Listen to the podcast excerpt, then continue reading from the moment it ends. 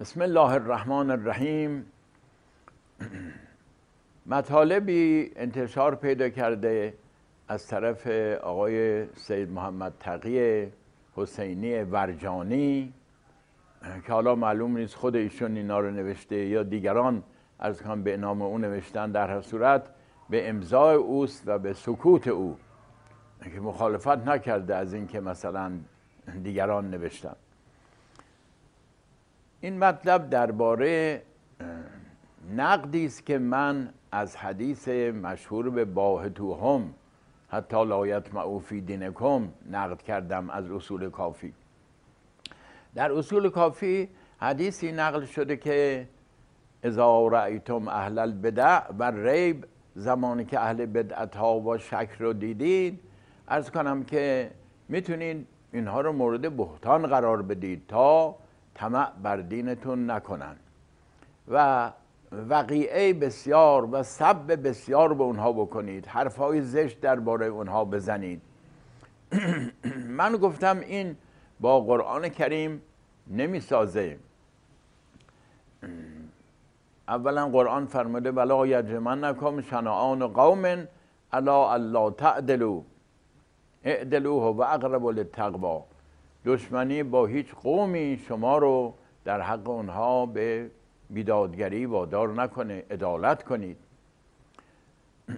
دوم اینکه گفتم که این برخلاف عقل، برای اینکه اگه ما تهمت بزنیم به مخالفان چه بسا ثابت بشه که مخالفان چنین کاری رو نکردن، چنین صفتی ندارن و این به ضرر خود ما تموم بشه، ما به دروغگویی مشهور بشیم و دین ما و آیین ما که این تعلیم رو به ما داده زیر سوال بره. سومی که این ملاکی نداره، هر دسته ممکنه مخالفین خودشونو از اهل بدعت بدونن، همش لازم نیست که شیعه دیگران رو اهل بدعت بدونه، ممکنه دیگران هم اون رو اهل, اهل بدعت بدونن شیعه رو و شروع بکنن به امامان شیعه، به بزرگان شیعه، به علمای شیعه تهمت‌های ناجور زدن، مردم رو بدبین کردن. وقتی که ببینن اینها عرض کنم که تهمت میزنن، اونها هم بیان مقابله به مثل بکنن. بعد در برابر این سخنانی که من گفتم هم دلیل نقلی آوردم هم دلیل عقلی آوردم، گفتم از راه دروغ پردازی نمیشه دین رو تبلیغ کرد، باید حقایق دین رو گفت یا با دلیل و برهان عقاید مخالف دین رو ابطال کرد، نه اینکه با فحش و تهمت و اینها باشون روبرو شد. این آقای سید محمد تقی حسینی ورجانی آمده دفاع کنه از این حدیث.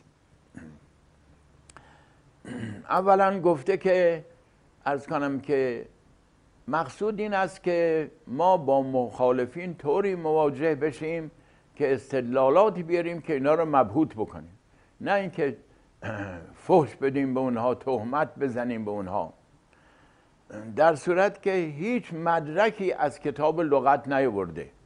گفته کتاب لغت اینو میگن. الان کتب متعدد لغت من نگاه کردم، الان برای شنوندگان عزیز یه نمونه نشون میدم. این کتاب لسان العربه که معروفترین کتاب لغت و مورد اعتماده، برای اینکه تمام کتابهای لغت قبل از خودشو در خودش جمع کرده، از صحاح جوهری، از مقایس لغه ابن فارس، از همه کتاب ها جمع کرده. اینجا نوشته در همین جلد دوم از این کتاب در صفحه دوازده باحته رو که تو باب مفاعله است معنی کرده. گفته باحته استقبله به امر یغزفه به و هو منه بریء. باهته کرد کسی رو، یعنی رویارو شد با او با یک تهمتی که خود او بریء از این تهمت و هو بریء به. لا یعلمه، که اصلا خبر از این نداره. فیبحته منه، پس مبهوت بشه از این حرفی که شما زدی، بهش بگی تو این کاره ای، تو این کارا رو کردی. والاسم والاسم البهتان، اسم از این فعل اسم بخواد بسازن اسمشو بهتان میسازن. بنابراین بهتان چنین معنی داره. این کتاب المصباح المنیره. بله، فیّومی. این هم همینطور مطلب رو اینطور گفته در صفحه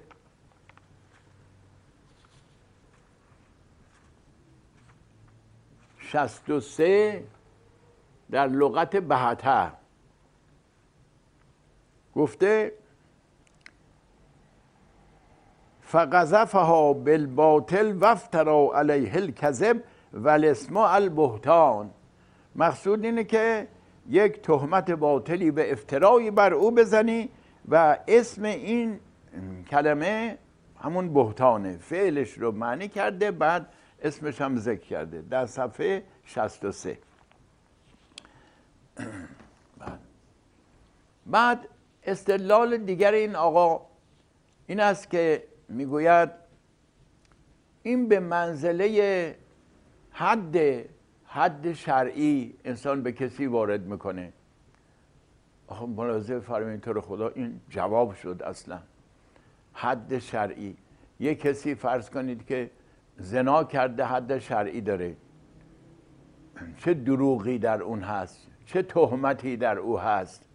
عرض کنم که حد شرعی عدالت، جزاء سیئة سیئة بمثلها فمن عفا و اصلح فاجره علی الله.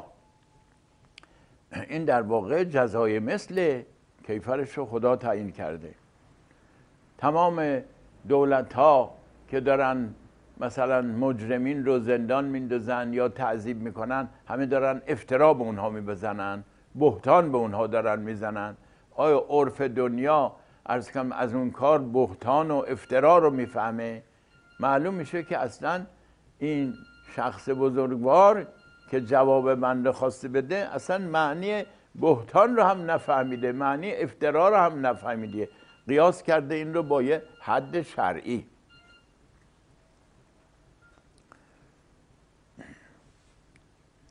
و بعد آمده گفته که اصلا بهتان و تهمت زدن این وجه رو گرفته، شروع کرده با قبول این موضوع مسئله رو عرض کنم دفاع کردن ازش. گفته اصلا قبح ذاتی نداره، هیچ قبح ذاتی نداره، افترا زدن به اشخاص قبح ذاتی نداره. شما ملاحظه فرمایید اصلا قبح ذاتی یعنی چی؟ یعنی کسی که کاری رو نکرده و اون کار زشته انسان بهش تهمت بزنه و اون کار رو به اون نسبت بده، به عنوان دین، به عنوان خدا، به عنوان دستور پیغمبر، این قبیح نیست ذاتاً؟ من نمیفهمم، اگه این قبیح نباشه پس قبح ذاتی یعنی چی؟ قبح ذاتی نداره. خدا رو زیر سوال بردی، گفتی موافق با بهتان و دروغگویی و تهمت زدن، رسول خدا رو زیر سوال بردی گفتی موافق با دروغ گفتنه، قبح ذاتی نداره. بعد گفتی این مال مسلمان هاست، مال غیر مسلمان نیست، بدعتگذار غیر مسلمانه که انهو، در صورتی که اصول هم نخونده.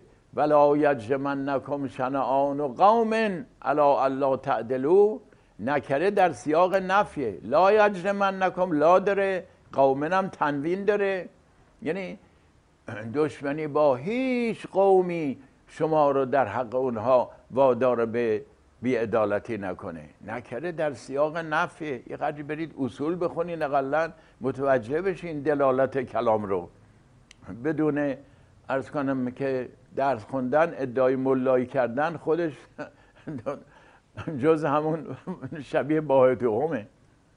اشتباه دیگرش این است که تصور کرده که علمای بزرگ شیعه همه با او موافق هستن، نرفته اقلا علاوه بر اینکه لغ... کتاب لغت ها ن... رفرنس نداده، آدرس نداده، مدرک نیورده، نرفته کتاب های فقه هم یه نگاه کنه. مثلا صاحب ریاض پس از نقل روایت میگوید جایز نیست که در برخورد با آنان دروغ گفته شود، زیرا دروغ حرام است. خب تهمت زدن دروغه، مال صابره. صاحب جواهر در کتاب الحدود خود این روایت نقل میکند و میگوید بدگویی نسبت به اهل بدعت به معنی آن نیست که نسبت‌های ناروا به آنها داده شود، یعنی افترا نباید بزنیم، بدگویی انتقاد صحیح ازشون بکنیم و به آنچه که انجام ندادن متهم شوند. این صاحب جواهر که از فقهای بزرگ و برجسته است. بله. آیت الله سل موسوی زنجانی زنجانی روایت باهتوهم را منطبق بر سیره ائمه نمیداند و از نظر اون روایت باید کنار گذاشته شود. او معتقد است جایی ندارد که جایی نداریم که ائمه مخالفین خود را با دروغ و تهمت از میدان به در کرده باشند. همچنین در پاسخ استفتایی که از ایشان شده در معنای مباهت بهتان باشد، با توجه به راستی آزمایی این روش نادرست است و نتیجه معکوس دارد. یعنی وقتی ما تهمت بزنیم و اتفاقا ثابت بشه که نه اون کارو نکرده، به ضرر آیین خود ما که اجازه داده این کارو بکنین تمام میشه، ما شکست میخوریم. این علمای برجسته که که دو نمونه از قدماشون از معاصرینشون نقل کردیم، اینا همه مخالفن. این آقا آمده بعضی که مدت ها با ما بوده و میدونه ما هرگز به مخالفانمون تهمت نمیزنیم، افترا نمیزنیم، عرض کنم که به این روایت رو قبول نداریم، نقد میکنیم، آمده مرتبه بالاتر ترقی کرده رفته و اون که امثال این روایت رو قبول داره. خب به چنین به چنین قول به قول چنین کسی اصلا میشه اعتماد کرد؟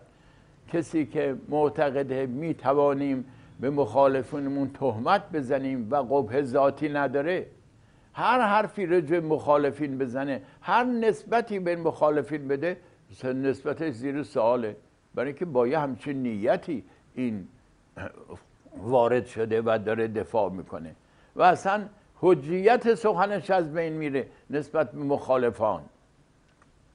این آقا ادعا داره که بله. بعد به من میگن که چرا انتقادات ایشون رو جواب نمیدیم؟ کسی که با این نیت و با این فکر با انسان روبرو میشه، هر جوابی هم بدم پس فردا میگه از خودم مخالف با این جواب رو شنیدم از شما. خودت مخالفت با همین جوابی که امروز داری میگی میکنی میکردی، خودم شنیدم از حاضر هزار جور دروغ و تهمت بزن. چنین کسی اصلا قابل بحثه؟ با چنین کسی مناظره میشه کرد، بعد مباحثه میکرد. حالا که میگن خودشون مریض افتاده منزل، معلوم نیست اصلا این گفته مالون باشه، ولی به هر حال امضای ایشانه.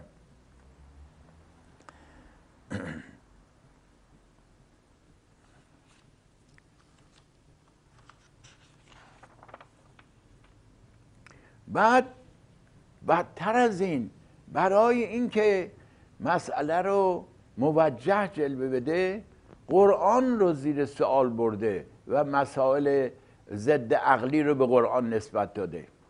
گفته امروز سنگسار رو کسی قبول نمیکنه، در حالی که تو قرآن آمده، در حالی که همه میدونن سنگسار در تورات، در قرآن حتی اشاره هم به این موضوع نیست. گفته سنگسار در قرآن. یه دفعه قرآن رو نخونده ببینه که اصلا چه حکمی هست یا نیست. اونا که بحث میکنن میگن سنگسار در روایته، در قرآن میگه از زانیت و زانی فجلدوا کل واحد منهما مئة جلده. صحبت شلاق زدن زناکار زن و مرده، نه سنگسار کردنش. از یه طرف دیگه میگوید که این مخالف با قرآن نیست این روایت که میگه نسبت به دشمنانتون فحش بدید و تهمت بزنید. اینها کی باید تعیین بکنه که مخالف قرآن چیه؟ وقتی که قرآن میگه هیچ قومی را حق ندارید به صرف اینکه باشون مخالفی دشمنی تهمت بزنید، نکره در سیاقه، و این میگه نه خیر تهمت بزنید به مخالفینتون از میدان دور بکنید. این دوتا مخالف هم نیستن؟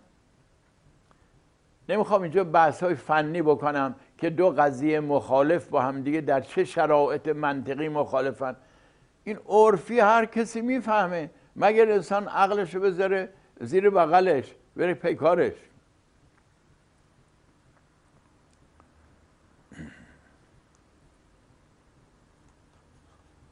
بعد گفته خود طباطبایی مخالفت با این رأیش کرده. در جواب سلمان رشدی، سلمان رشدی رو تحقیر کرده، کوچک شمرده.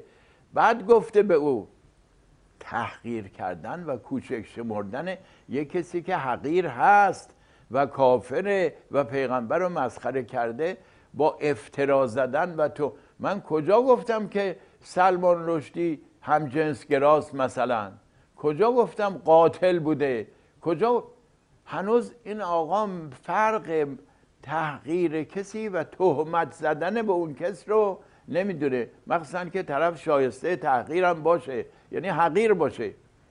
سلمان رشدی نه فقیه، نه عربی دانه، نه قرآن شناسه، نه تاریخ اسلام رو درست میدونه. وارد شده افسانه‌ای درست کرده، توهینات کرده به پیامبر اکرم، بدترین توهیناتو کرده. گفته نعوذ بالله معاذ الله ایشون خانه فساد داشته، مثلا اون زنها که اونجا جمع شدن خانه فساد، از این قبیل. یه همچی آدمی رو ما ردی ورش نوشتیم، تو تاریخ نخوندی، اینطوری بوده اینطوری بوده اینطوری بوده، مطالبش رو رد کردیم. این با تهمت و افترا رابطه نداره. اصلا این آقا نه معنی تهمت رو فهمیده، نه افترا رو فهمیده، نه مخالف با قرآن فهمیده، نه قبح ذاتی میدونه چیه. یه الفاظی استعمال کردی که خودش هم بیخبره از معانی اینها، حرفهای بی ربط میزنه. مثلا مثال آورده که بنی اسرائیل در یه موردی عرض کنم که کلاه شرعی کردن و عرض کنم شکار لازم نبود بکنن، کردن و خدای تعالی عذاب کرد اونها رو. این آورده در جواب این که می توانیم انسان تهمت بزنیم به مخالفان عقاید خود ما. آخه واقعا ببینید این متناسب با این این تهمته؟ یه قومی کار خلافی کردن عذاب شدن. بعد آیه ای را آورده که می‌فرماد لا یحب الله الجهر بالسوء من القول الا من ظلم. خدا دوست نداره بدی کسی را آشکار انسان بگه مگر بهش ظلم شده باشه. آقا به بنده مثلا ظلم شده، خب من میرم به دادگاه مراجعه میکنم، شکایت میکنم، طبعا آشکار میکنم دیگه، میگم فلان کس مال منو خورده، فلان کس به این صدمه به من زده. خدا میگه اشکال نداره، تو مظلومی دادخواهی داری میکنی. اینو استثناء گذاشته، ولی بی خودی را بیفتم به مردم بدون اینکه به من ظلم کرده باشن، بدون دادخواهی هی فوش بدم، غیبتشون بکنم، بعد بهشون بگم تهمت. لا یحب الله الجهر بالسوء. خدا اینو دوست نداره، خدا بغض داره نسبت به این، دشمن نسبت به این کار. خود آیه نفیشو در نظر نگرفته، اثباتشو در نظر گرفته که مال مظلومی است که میخواد دادخواهی بکنه. آقا فلان کس به من ظلم کرد، فلان کس به من ظلم کرد، افتراست. اگه افترا باشه حق نداره اونم بگه، در صورتی که ظلم شده باشه. الا من ظلمه، فعل مجهولم معنیشو نفهمیده. الا من ظلمه، مگر کسی مورد ظلم قرار گرفته. بنابراین اگه بره این آدم ظالم به من این صدمات زده، هیچ اشکال نداره، قرآن داره تصریح میکنه به این. از اینجور استدلالات آورده انسان مبهوت میشه. عرض کنم که بعد به من میگن چرا جواب این شخص رو نمیدید؟ من گفتم این روایتی که نقل کرده صدوق از امیرالمومنین علیه السلام که سه چیز بوده، که یکی این که شکم ایشون بزرگ بوده، و یکی موی سرش ریخته بوده، و یکی قدش کوتاه بوده. و حضرت گفته علت این که شکمم بزرگه، پیامبر هزار باب علم به من یاد داد، اینا جمع شد در شکمم. گفتم اینا استهزاء امیرالمومنین، اینا دروغه، اینا ساختگیست، علم در شکم جمع نمیشه. بعد آمده ایشون تعویل کرده نه اینجا باطن منظور باطنه، در باطن علی. بابا اون طرف آمده این سوال کرده که چرا شکم شما بزرگه، چرا موی سرت، یه امر محسوسی رو آدرس داده، چرا قدت کوتاه؟ پس قد کوتاه هم یعنی باطنه، علم ایشون کوتاه بوده. عرض کنم که موی سرش هم ریخته، یه مزخرف دیگه این معنی داره. ظاهری رو دیده سوال کرده، حضرت علی هم هر کدوم دلیل آورده. من گفتم این دلایل علی نیاورده، اینا ساختگی است، علی شأنش بالاتر از این حرفاست. آیا کسی که این روایت رو ساختگی میدونه توهین کرده به امیرالمومنین علیه السلام، یا کسی که این روایت رو صحیح میدونه و میگه سرش تاس بود و قدش کوتاه بود و شکمش بعد میخواد این آیه توجیه و تعویل بکنه، آیا او این حدیث شناسه؟ اون قدر ائمه رو دانسته؟ وقت به من میگن که چرا سکوت کردی در برابر این مزخرفات؟ اینا رو من چی اصلا جواب بدم؟ طرف من نه فقیه نه مفسره. عرض کنم که این نمونه کارشه، نمونه کارشه. و السلام علی من اتبع الهدی.